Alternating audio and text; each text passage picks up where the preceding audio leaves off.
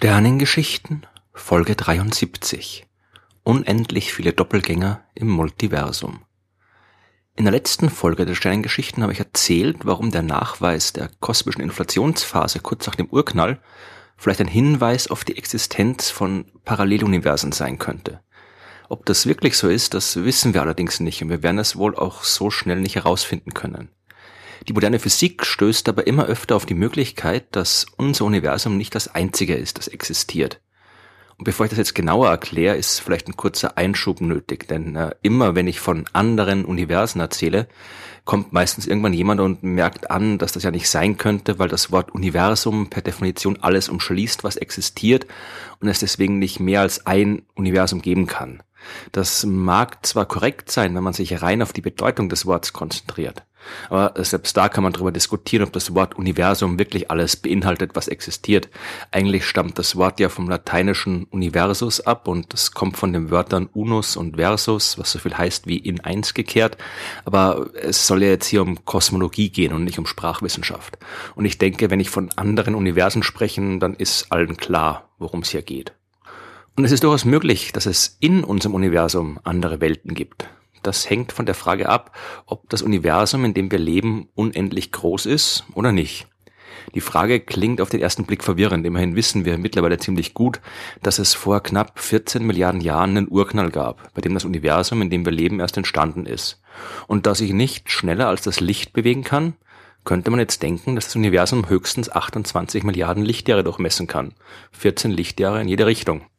Aber dabei haben wir vergessen, dass sich das All ausdehnt. Während das Licht von fernen Objekten sich mit Lichtgeschwindigkeit auf uns zubewegt hat, haben sich die Objekte, die es ausgestrahlt haben, dank der Expansion des All von uns fortbewegt und wir uns von innen. Führt man die entsprechenden Rechnungen korrekt durch, dann äh, kommt man drauf, dass wir in jede Richtung des Raums ungefähr 41 Milliarden Lichtjahre weit sehen können. Das Universum, das wir sehen können, ist also knapp 80 Milliarden Lichtjahre groß. Aber damit ist eben nur das sichtbare Universum gemeint. Wir können alles im Umkreis von 41 Milliarden Lichtjahren sehen. Das heißt aber nicht, dass weiter weg nichts mehr ist. Das Licht von dort hat nur noch nicht genügend Zeit gehabt, um uns zu erreichen. Wie groß das Universum tatsächlich ist, das wissen wir nicht. Das mag vermutlich immer noch verwirrend klingen, wenn man sich ja vorstellt, dass der Urknall an einem bestimmten Punkt stattgefunden hat und sich seitdem alles von diesem Punkt aus ausgedehnt hat. Und dann könnte das All ja zwangsläufig nicht unendlich groß sein.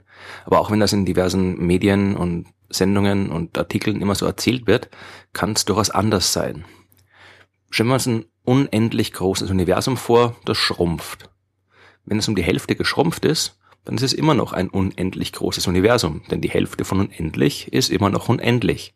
Man könnte jetzt meinen, dass man in dem Fall niemals auf diesen einen Punkt des Urknalls kommen könnte, aber das ist auch nicht nötig. Es geht nur darum, dass alles aus einem enorm dichten und heißen Zustand entstanden ist. Und wenn man so ein unendliches Universum immer weiter schrumpfen lässt, dann rückt dort alles auch immer dichter zusammen. Das unendliche Universum war zu jedem Zeitpunkt unendlich groß, aber früher halt wesentlich dichter und heißer und vor 14 Milliarden Jahren ebenso dicht und heiß, wie wir das heute mit dem Urknallmodell beschreiben. Ob das Universum unendlich groß ist oder nicht, das wissen wir nicht. Aber wenn es unendlich groß ist, dann birgt es jede Menge Potenzial. Genau genommen birgt es alles an Potenzial, was man sich nur denken kann, denn wir unterschätzen meist die Bedeutung des Wortes unendlich. Wir stellen uns da halt immer irgendwie ziemlich viele Dinge vor, aber unendlich ist halt sehr, sehr viel mehr als nur ziemlich viel. Unendlich ist unendlich viel mehr als ziemlich viel. Stellen wir uns vor, wir würden das unendliche Universum in 80 Milliarden Lichtjahre große Bereiche einteilen. Wir sitzen in der Mitte von so einem Bereich und sehen um uns herum unser sichtbares Universum. Aber genauso würde es auch den potenziellen Bewohnern der anderen Bereiche gehen. Und von diesen Inseln gibt es im unendlichen Universum unendlich viele. Und in jedem dieser Bereiche befindet sich eine gewisse Menge an Materie, die logischerweise nicht unendlich groß sein kann.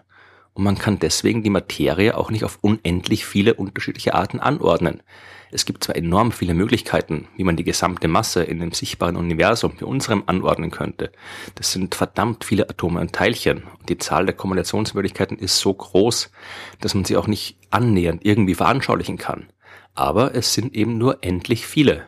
unendlich viele Kombinationsmöglichkeiten führen in einem unendlich großen Universum dazu, dass sich alles irgendwann wiederholen muss. Irgendwo in dem unendlich großen Universum müsste es dann auch einen Bereich geben, der exakt so aussieht wie unser eigenes sichtbares Universum. Auch dort hört ihr mich gerade in einem Podcast über Multiversen reden. Auch dort lebt ihr auf einem Planeten, der der Erde wie ein Zwilling gleicht. Auch dort umkreist die Zwillingserde eine Zwillingssonne und so weiter. Und nicht nur das, es muss in einem unendlich großen Universum unendlich viele solcher exakten Kopien unseres eigenen Weltalls geben und unendlich viele Variationen.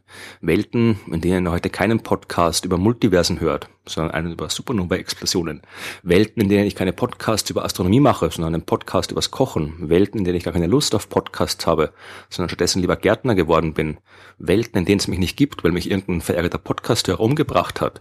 Und Welten, die komplett aus Parmesankäse bestehen. Das äh, klingt absurd und nach großer Science Fiction. Oder vielleicht klingt es für manche sogar nach völligem Unsinn, aber das ist eben die Unendlichkeit. In einem unendlich großen Universum ist sehr viel möglich. Es ist vielleicht nicht alles möglich, denn es gibt immer noch sowas wie Naturgesetze. Aber es ist schon ein klein wenig faszinierend darüber nachzudenken, dass es da draußen sehr viel mehr gibt als das, was wir für unser Universum halten. Wenn das Universum tatsächlich unendlich groß ist, dann ist das, was wir sehen, eben nicht der ganze Kosmos, sondern nur ein kleiner Ausschnitt der gesamten Realität. Und vielleicht ist das nicht mal alles, was ist, Vielleicht gibt es neben den unendlich vielen Welten, die unser gesamtes Universum ausmachen könnten, noch andere, echte, andere Universen. Das scheint zumindest aus der Stringtheorie zu folgen. Aber dazu dann mehr in der nächsten Folge der Sterngeschichten.